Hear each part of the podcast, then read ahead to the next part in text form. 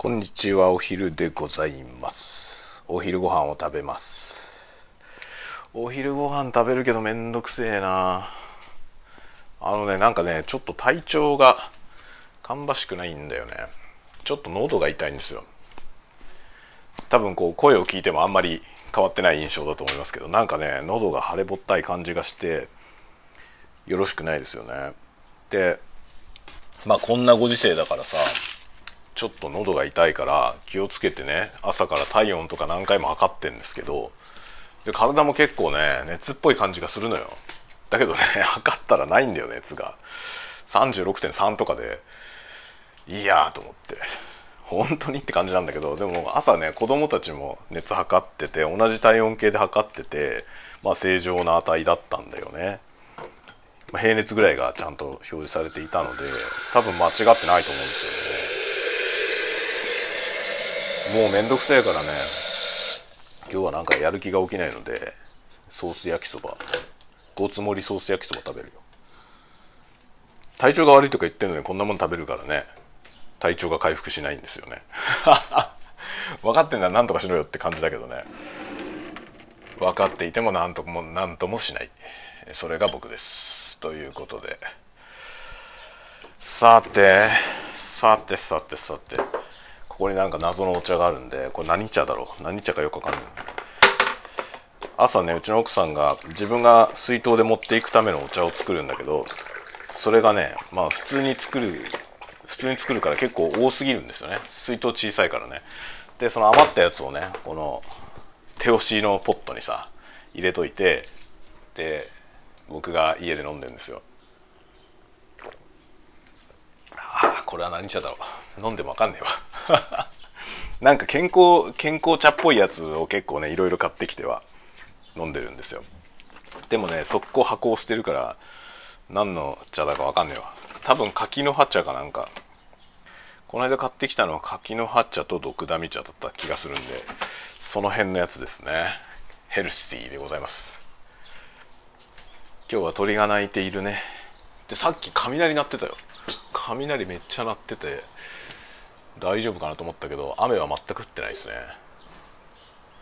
でねなんか知らないけど近所の家が外装工事流行ってて なんだろう四方八方外装工事ですよなんか。みんな外装やってるの。向かいの家は天井をやるらしくて天井の塗り直しをやるらしくてなんかあの業者が挨拶に来ました。今日足場組んでる。なんか足場を組んで大掛かりにやるんで、えー、ご迷惑をおかけしますがよろしくみたいな挨拶に来られました。でもねあの本当に向かいっていうかうちの家は変なところに建ってるからさ角っこに建ってるからもう向かいの家っていうのがなんか何種類かあるんですよね。でそのね一方の向かいの家の業者は挨拶に来たけどもう一つの方は全然挨拶はないままもう足場組んでるしどっちかというとそっちの家の方がうちの家に被害があるんだよ。そこの業者の人たちはうちのところの結構前に車を止めててみたいな感じなんだよね。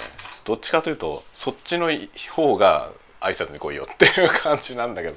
まあ別に来なくてもいいけどさ片方が来たもんだからね。あれってなるじゃん。こういうとこで差が出ますよね。業者の差がね。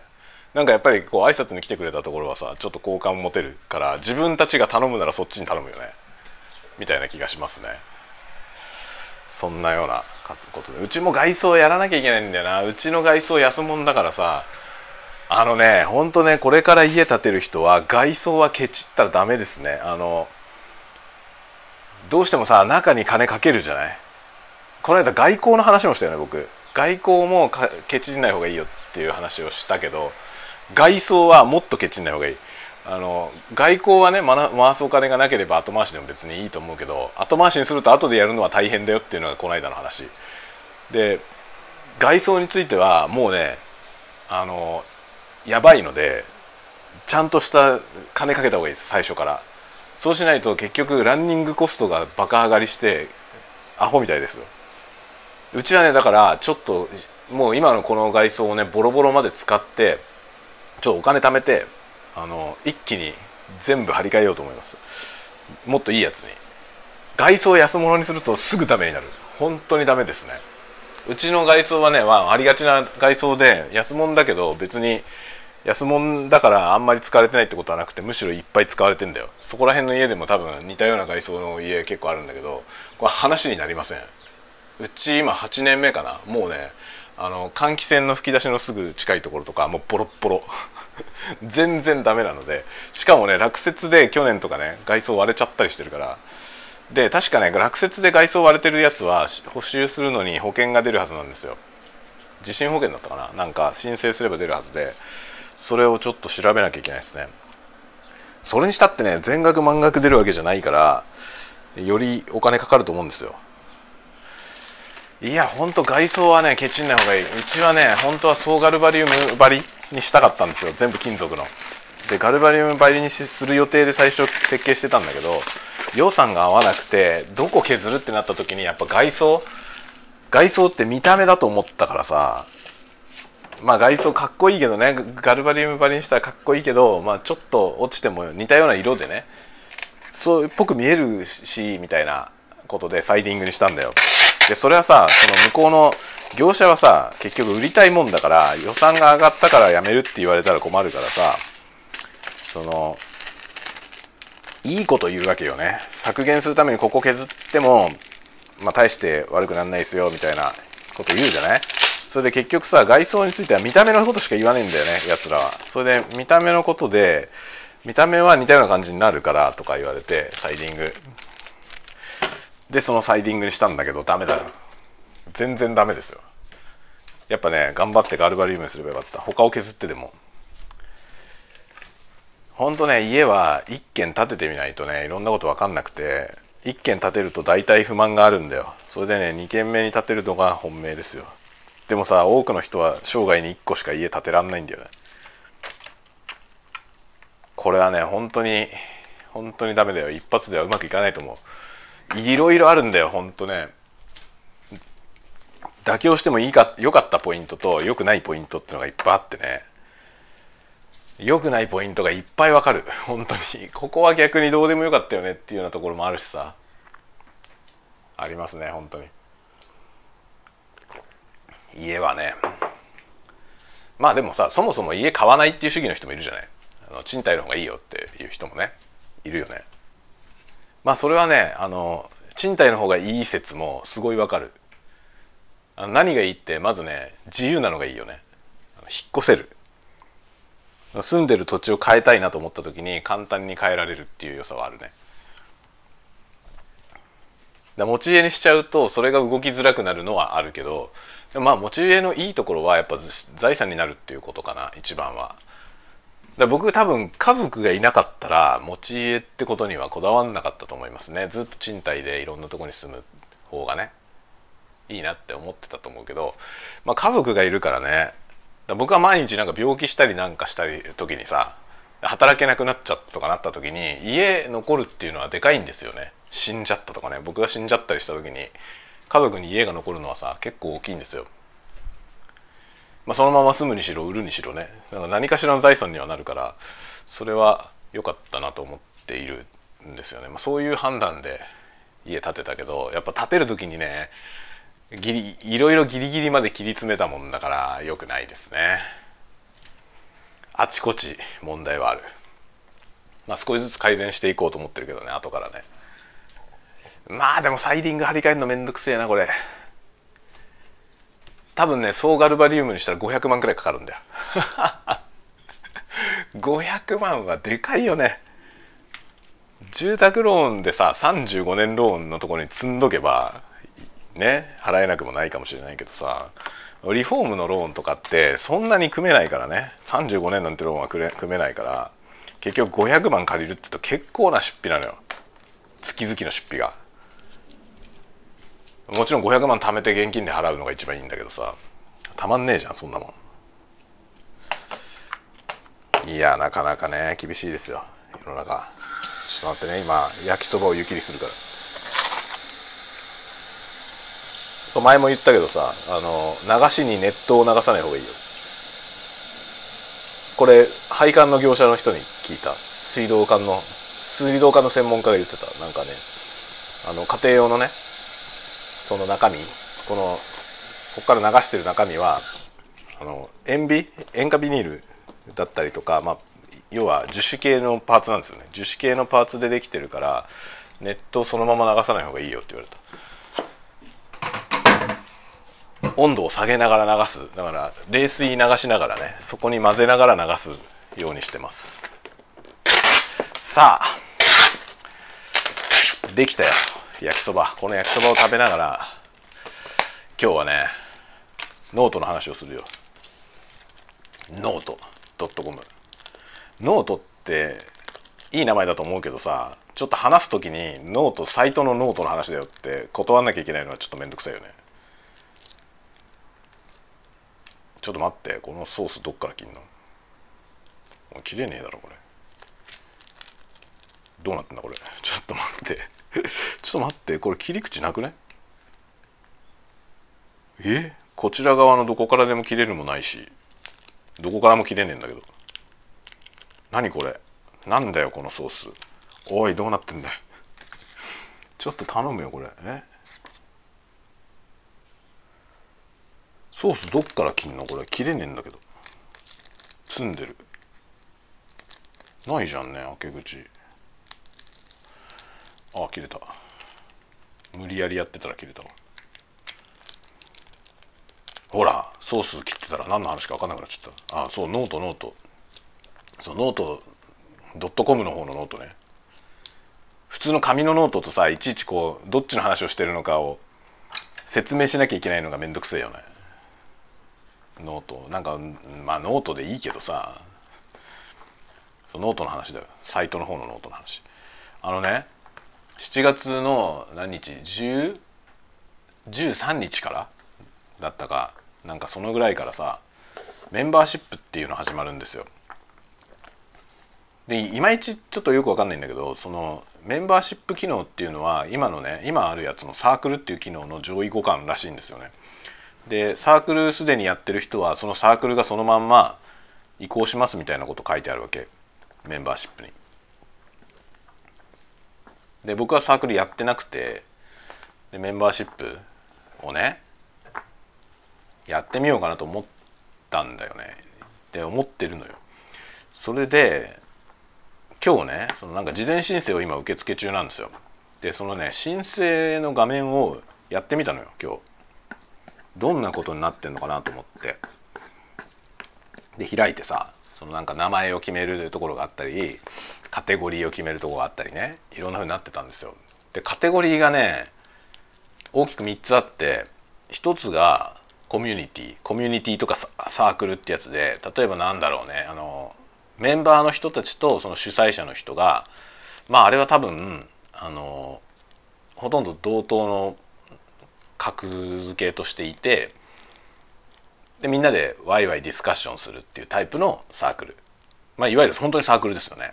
サークル運営者がいるけど運営者が一方的に発信するんじゃなくてサークルメンバーたちもこう発信したり情報交換ディスカッションしたりとかそういう場っていうねそういうサークルコミュニティとかサークルっていうのが1個。でそれとファンクラブ、まあ、ファンクラブはさよくわかる分かりやすいメンバーシップだよね。なんか活動してる人がその自分のファンの人たちに向けてその限定コンテンツみたいのを発信するっていうねやつ。でもう一個がね活動支援っていうのがあったんですよ。で活動支援って何だろうなと思って読んでみたんですけどなんかね結局活動支援もファンクラブと近いんだよね。なんかその何かの活動をしてる人にその資金を提供するっていう目的のもの。だからクラファンみたいな感じよね。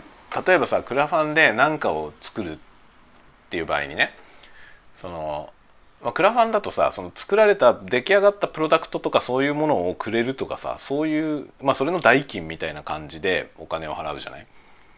でここでのその活動支援は何何らかのそのコンテンツを作ってる人の支援のための目的のもの？で多分ねファンクラブと違うのはファンクラブは会員向けのコンテンツを作ってくれてまあそれも特典の一つとしてそこに対価を払ってるってイメージでしょ？で活動支援の方はそうじゃなくて成果物は一般にその全くドネーションしてない人にも享受できる状態で公開される。けどそこに資金提供をしたいというやつ。だから要するにオープンソースのソフトウェアみたいなもんですよね。無料でダウンロードできるんだけど寄付したい人はこちらってなってるじゃん。であれに寄付するかどうかってそのする人に委ねられてて別にソフトウェアののねそのなんていうの？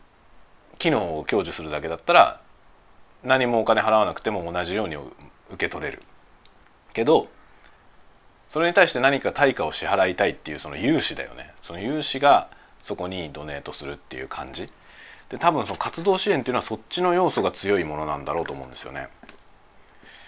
で結局僕はどっちをやろうかなと思ってどっちにしようかなと思って結構悩んだのよそこのそこのカテゴリー決めを。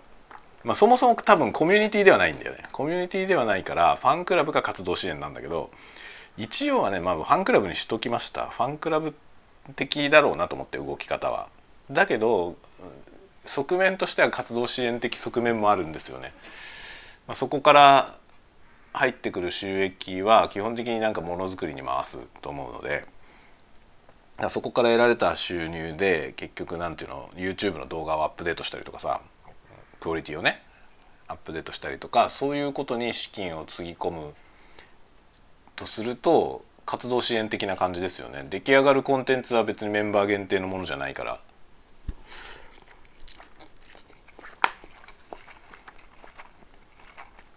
という感じで一応ねなんかその途中であのまあファンクラブっていうふうにしたらメンバーカードみたいなやつ会員カードみたいなやつの画像を求められたんで 1280×720 のスタンダード HD のタイプのサイズですよねそれを求められたからその画像も作ってさまあありもんの画像を使ってちょっと文字入れただけのすごい適当なやつですけど一応作ってでね申請しました一応。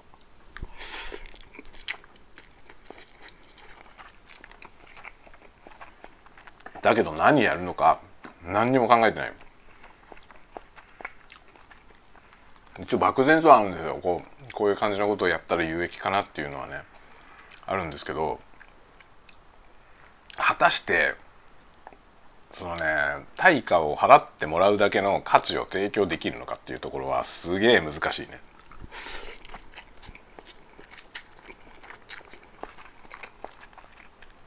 ファンクラブっつったってさファンクラブに会員の会員になる人っていうのはさファンの中でもコアな人じゃん。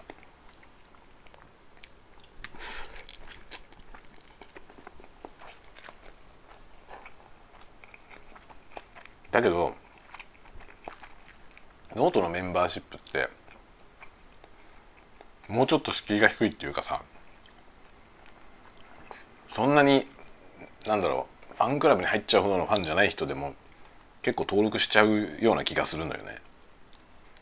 なんか有益そうだったらさ。でそんなに月額料金もそんな高くなければね。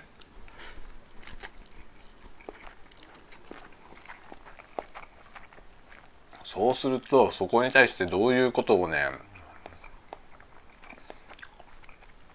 こう提供していけるのかっていうのは結構難題だよね。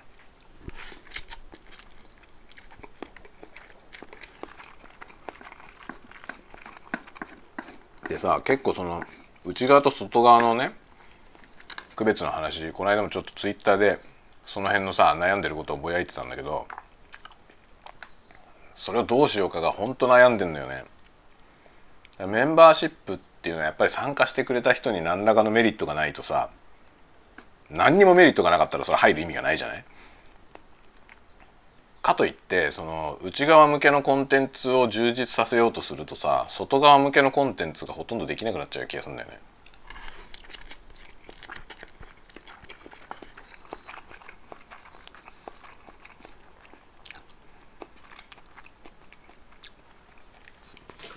なんか 10, 10記事に1個ぐらい完全に無料のやつを作るか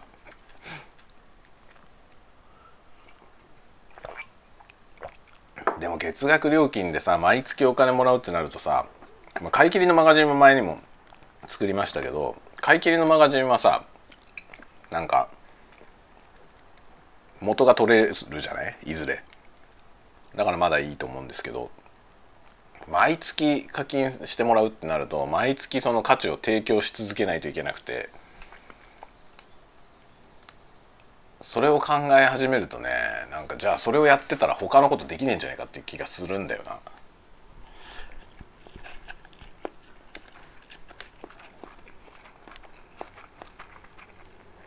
でもさ新規のファンそれこそファンを獲得しようと思ったらファンクラブに入らないで得られるコンテンツがないとダメじゃん。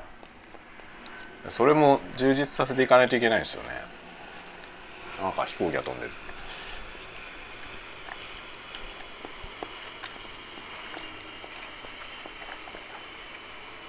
ごつ盛りのソース焼きそば。なんだろう久しぶりに食べたらうまいな。このソース焼きそばはうまいけど飽きるんだよね。ごつ盛りのこのタイプはギリギリ食べられるな。ペヤングのさ普通のサイズのやつが2倍になってるやつあるじゃん。知ってますか？あれは僕ね最後まで食べらんなかった。7割ぐらい食べたところで具合悪かった。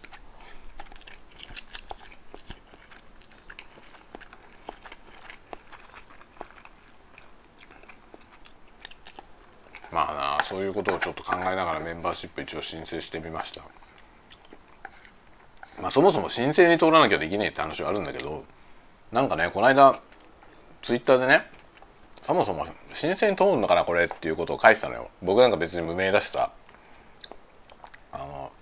特にノートのノートのコンテストとかで僕何も取ってないんですよね。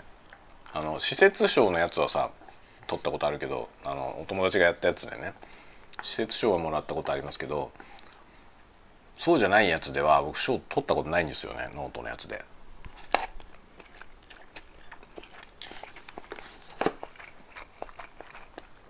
そんなそんな状態でもこうメンバーシップって通るのかなみたいな。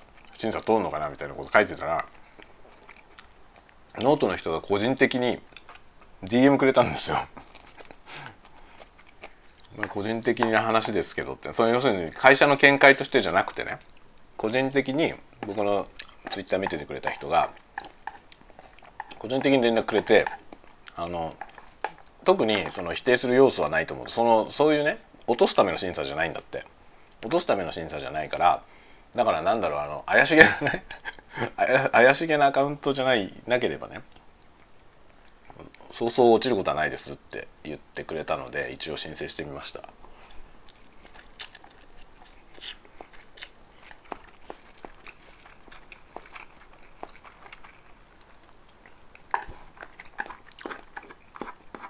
いやでもほんとさ可処分時間のと可処分所得の奪い合いになるじゃない。それがな。露骨にそれができでされちゃうのが嫌だなっていうのはちょっとあるのよね。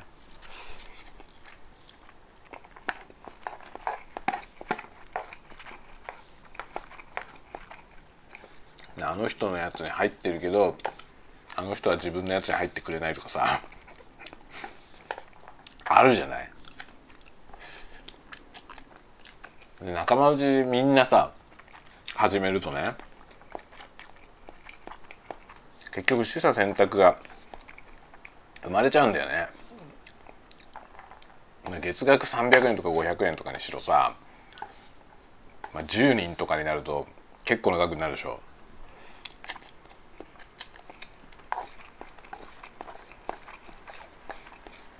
300人300円が10人でもね3,000円じゃんっていう話はあるけどさ毎月ってなると毎月その3,000円をねノートのメンバーシップにお金払うってなったらさ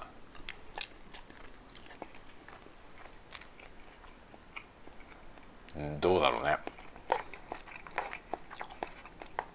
まあ10人で自分の読みたい人が全部もう10人の中にしか収ま収まってさそのそれ以外の人は別に読まなくてもいいやって感じで設定できたら10人ってそんなに多くないかなって。あのあの多すぎることはないかなと思うけど大体そうじゃないよね。もっと読みたい人がいてさ、え、その人たちがみんなメンバーシップ やってたら結局お互い同士が入り合うようなことになるような。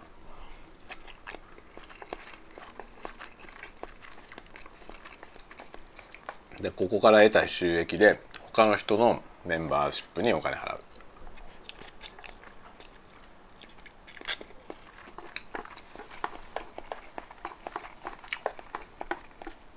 僕が誰かのメンバーに例えば月額300円払ったとしてその人が僕のとこに月額300円払うとこれトントンじゃなくて実際に入る金額はさ間が取られてるじゃない？だからそのその現象が起きれば起きるほどノートは儲かるってことだね。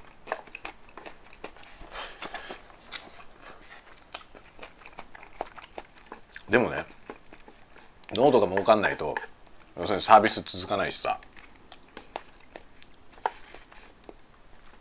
で結構今さ無料で使える部分が結構高機能でしょ？それを考えるとノート社への donate みたいなつもりでこう有料コンテンツはやった方がいいんだよね。その自分たちがプラプラットフォームを使わせてもらってるっていうそこに対して。そこに対しての対価としてやっぱ有料コンテンツをやるっていうのは手っ取り早いよね自分の収益にもなるし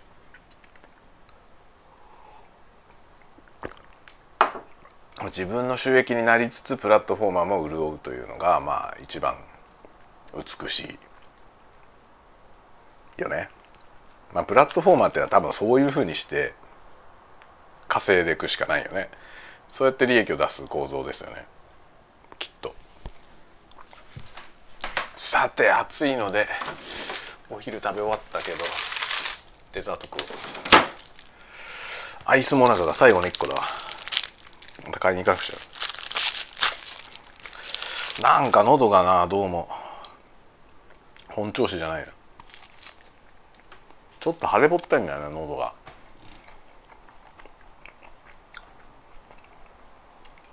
でも熱がないから多分ただの風邪だと思うけど。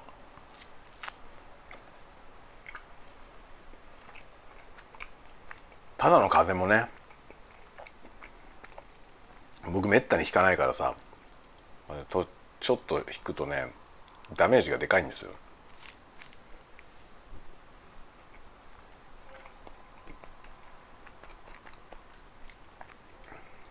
午後も忙しいんだよな。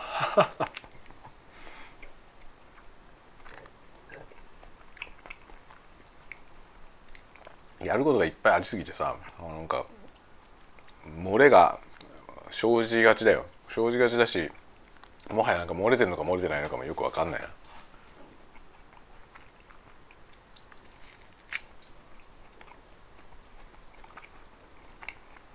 こんな悠々とさ 悠々とアイスモナカ食いながらこんなの喋ってるからこいつ暇そうだなと思ってる人は多いかもしれないけど。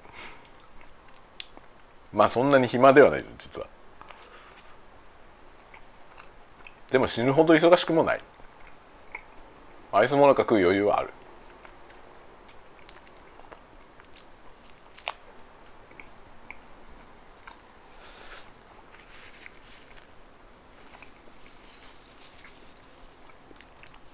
今日も蒸し暑いな。今日はね風が全然ない。窓家中の窓開いてるんだけどまるで風入ってこない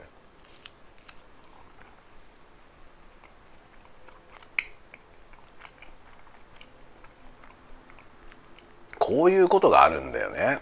うちの地域はさどっちかというと風が強いんですよ普段。ちょっと強すぎるぐらいに。だからちょっとね家からどうだろう10分15分車で行くとねあの風力発電の風車が立ってる。それぐらい風強いとこなんですけど今日はパタッと風がない。風力発電とか今日みたいにはどうなるんだろうな。全然発電できないんじゃないかな。まあ、太陽光もそうだけどさああいう自然エネルギーの発電システムってあるじゃない？ああいうものってさこのなんていうの？発電量が予想できないって問題があるよね。見込めないじゃない？あれは本当にさ足しにするんだったらいいんだけどメインの電力があってさそこにこうプラスアルファあると嬉しいねぐらいの上乗せで考えるならいいと思うのよねだけどその太陽光なり風力発電の発電量まで見込んだ運用をしちゃうとさ今日みたいなことになると急に発電量が落ちてねなんか回んなくなるみたいなあるよね。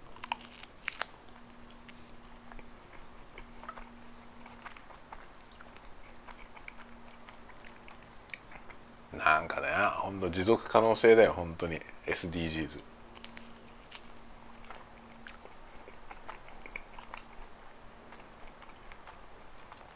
なん何事もそうだよね SDGs って言うけどさ本当にサステナブルかどうかってことはすごく重要な気がするね今の世の中。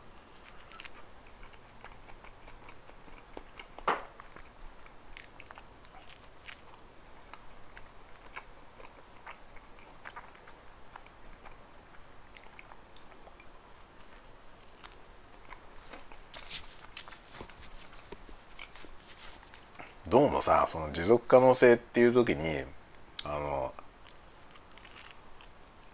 日々こう成長していくことを持続させるっていうね発想の人が結構こと日本には多いような気がするんですけど多分本来的に言ってるその SDGs って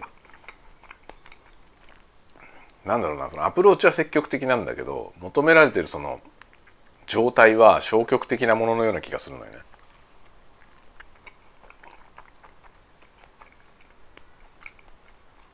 発展させないってこと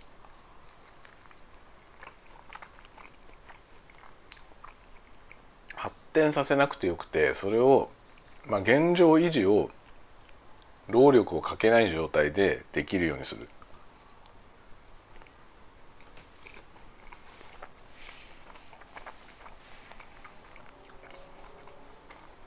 でもな本当持続可能っていうのはどういうことなんだろうって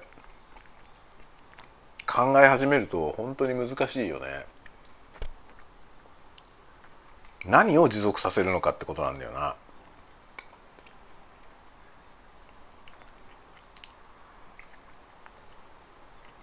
まあなんだろうあのグラフで言えばさこうあるスピードを持った物体が移動してるとね時間と距離が比例するグラフになるじゃない？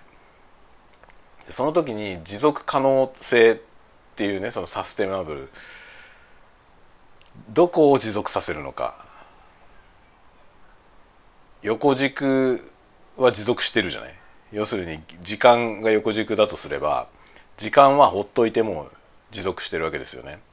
流れ続けているから。だから物体が停止しようと何しようと持続してるわけですよ。で速度を持続させると距離は伸び続けるわけですよね。で例えばさその持続させる瞬間ある瞬間みたいなのを切り取ってそこを持続させようと思ったらそれはなんかポジションが持続するわけですよね。そしたら物体は停止した状態でそこにあるその状態が持続するみたいなことになるよね。でどれを目指すのかってことなんですよね。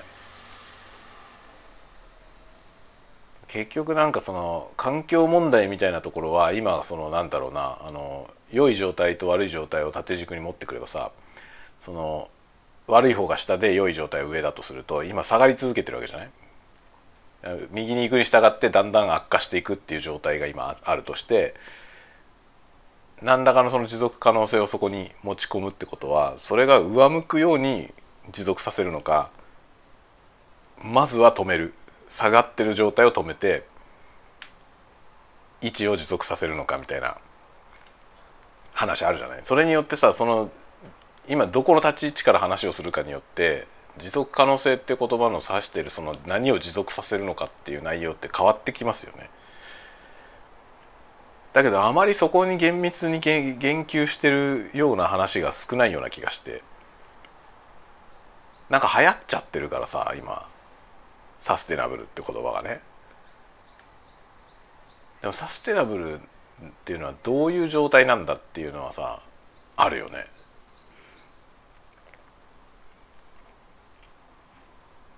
例えば音楽ではさ音楽で言うとそのサステインっていう言葉はさあのピアノのダンパーペダルはあれサスティンペダルですけどサステインっていうのは要するにその減衰していく音を指してるよねそのもうアタックは出しちゃった後、まあギターの弦がポンってなってその音はいずれ止まるじゃない？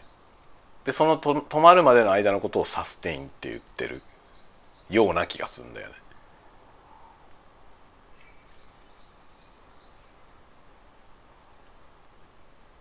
そのサステインを伸ばそうとするためにそこにカロリーを使うっていうことだよね。要はね。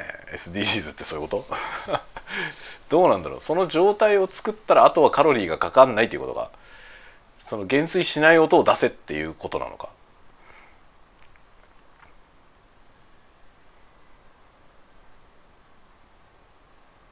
なんかピアノみたいな楽器だとちょっと不可能だけどさ。その減衰しないでずっと音量が続き続けるそのサステナブル。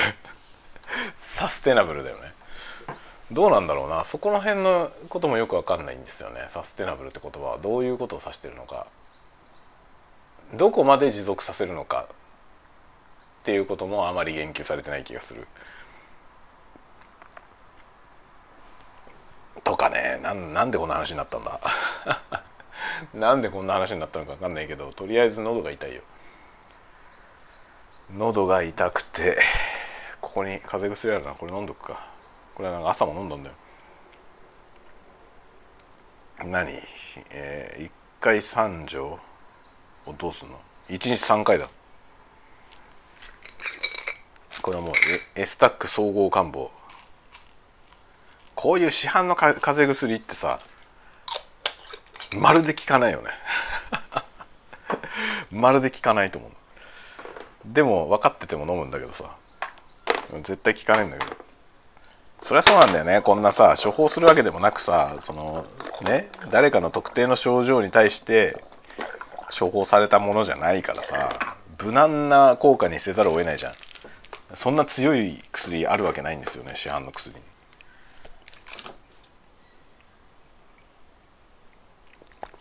でもバファリンとかはすごいよね。めちゃくちゃ効くよね。バファリンの頭痛薬あれ飲むと本当に頭痛がしなくなるからな。逆に怖いよね。あんなに効くと。これはね1日9錠1日3回3錠を3回飲みなさいと書いてある。いやこれでもさ朝から飲んでんだけど朝も飲んだし昨日の夜も飲んだんだよ。ちっとも改善しないよ。喉が痛いんだよ。でも風邪の諸症状って書いてあって一番最初に喉の痛みって書いてあるんだよな。効くはずなんだよ。効くはずだけど全然だよ。まあ熱がないからねまだ。これで僕が熱があったらもうね子供たちは学校に行けなくなっちゃうんですよ。濃厚接触だから。でも今はまだ熱がないので濃厚接触者じゃありません。多分ただの風邪なんだろうな。喉が痛いだけだ。今日はね夜動画撮ろうと思ってるんですけど喉が痛いと動画やるの大変なんだよね。喋るからさ。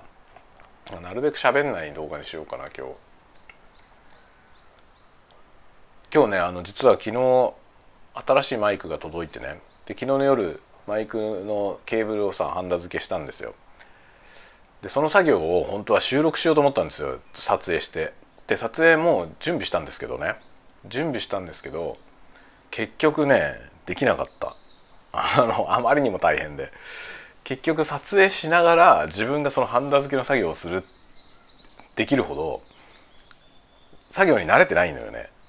結構だから一生懸命作業になっちゃってさ作業没頭しちゃって結局どんなことが画面に映ってるかとかあまり気にする余裕がなかったんですよね。で結局画面外でなんか操作をしちゃったりとかそういうことが多発してちょっとねああダメだと思って。途中で諦めた。途中で撮影諦めてもう撮影止めて作業だけしました昨日。あれいずれあの動画は作りたいと思うんですけどね。なんかさハンダ付けしてる手元ののさ動きとかってビジュアルトリガーな気がしませんか？僕だけかな？僕は結構好きでさその電気回路のさハンダ付けしたりとか僕はできないけどね。僕はやってるのは本当にケーブルとコネクタつなぐだけだからハンダゴテのそのハンダ付け作業のレベルでいくともう超初歩なやつ。多分一番最初ですよねケーブルとコネクタつなぐのはね。ケーブル同士をつないだりとかそういうのは本当に基礎中の基礎だと思いますけどそこしかできないからさ。でもそのね上手い人のハンダ付けしてる基板とかにさハンダ付けしてるやつってさ僕割とあれ ASMR なんですよね。見てるとゾワるんですよ。っていうのがあるからさなんかねマイクケーブルを作ってる動画をね作りたいなと思ってんですよ。で作りたいなと思い始めてもうマイクケーブル4本作ったんですよ今回までで。4本作ったけど1回も撮影できてない。でしかもさマイクのケーブルなんてそうそういらないじゃない。だから次の機会はいつなのかっていうのはまたね結構空いちゃうんですよね。だから今今ねその自分で作ったケーブルは4本使っててで一つねポッドキャストに使ってるマイクだけ別のマイクでそのマイクについてるケーブルはねマイクについてたケーブルなんですよ。それを変えようかな。そのケーブルを作り直す動画を作ろうかな。それがいいいいよね。良さそうだよね。そのケーブルはねなんか実況配信用とかにしようと思ってるんですよ。そのマイクをねマイク自体を。ポッドキャスト撮ったりあとそのゲーム実況を撮ったりするのに使おうと思ってるのね。実際の「ファイナルファンタジー」のゲーム実況を一時期やってたことあったんですけどそれの時使ってたんですよ。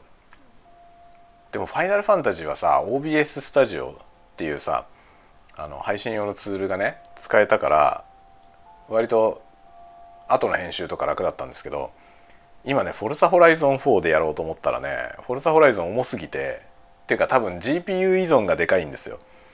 それでね OBS でできなかったんですよね。OBS が起動した状態だとねフォルザホライゾンが起動できないんですよ。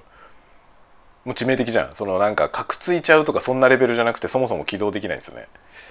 同時に立ち上げられないっていう状態でこれじゃあ配信できないなってことで結局あの Windows 標準のさあれ XBOX ゲームバーってやつか。あれを使って収録したんですよ。で収録はできたんだけど音声がね異様に悪いのよね。なんでなんだろうなあれ。自分はオーディオインターフェースにつないでそのオーディオインターフェースからのダイレクトバックを聞いてるんですよね。聞きながら喋ってるの。でもそれと全然違う音質で録音されるんですよ。なんでなんだろうな。あれが解決できればいいんですけどね。あとね難しいのがコントローラーの操作音が入っちゃうの。ナレーションをしながらゲーム実況ねゲームプレイをしたいんですけどそのナレーションを取ってるマイクにねコントローラーの音が入っちゃうのよ。でこれはさあのマイクがねマイクが単一指向性のカーディオイドタイプのマイクなんで自分の顔マイクそのマイクの後ろ側にコントローラーを持てばコントローラーの音はほとんど入んなくなるんですよね指向性のあるマイクだから。だけどそういうポジショニングにするとねゲームが異様にやりにくいんですよ。それなんだよな。でレースのゲームだからさ結構そのベストポジションでやらないとちゃんとプレイできないんですよね。でこうなってくるとさ今コンデンサーマイクで音質が音質重視でねコンデンサーマイクでオーディオインターフェースでやってるけどヘッドセットの方が良くなっちゃうのよねこうなってくると。ヘッドセットのちゃんとしたやつマイクがちゃんとしてるやつ使ったらさ結局ヘッドセットってもう口の前にマイクがあるからコントローラーの音とか入りにくいわけですよね。ゲーム実況でやるんだったらそういう方がいいのかなとかね。あとはなんかマイクスタンドをもうちょっと工夫して自分の前にマイクが来るようにするみたいな。そういう工夫はもしかしたらできるかもしれませんね。さてよいしょ。そんなわけで何の話かよくわかんないですが。まあ今日は終わりにしようと思います。でね今日その事前申請を出したんでノートのねメンバーシップ。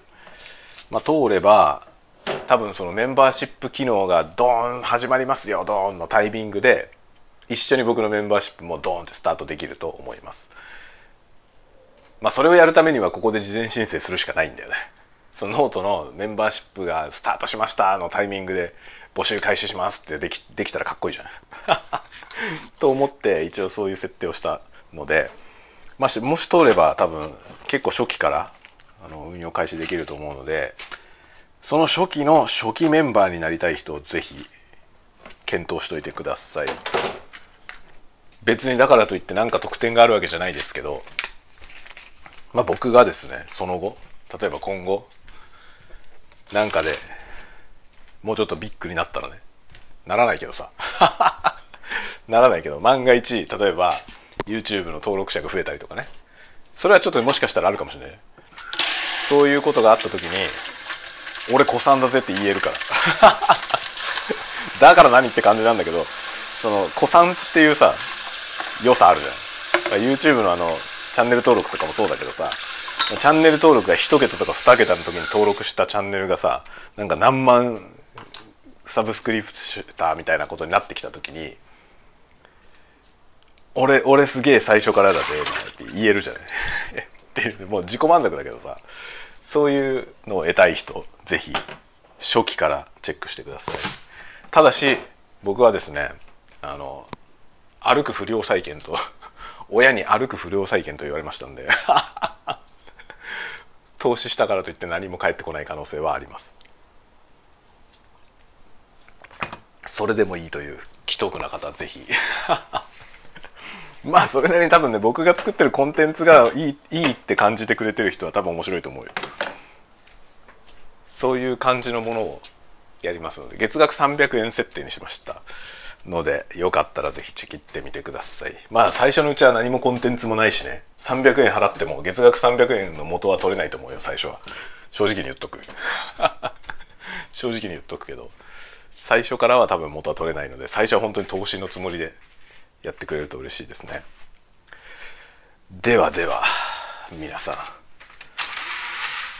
午後も空がどんよりしてますが頑張ってやっていきましょう。ではまた後ほど夜にでも夜はちょっと分かんないけどやるかもしれません。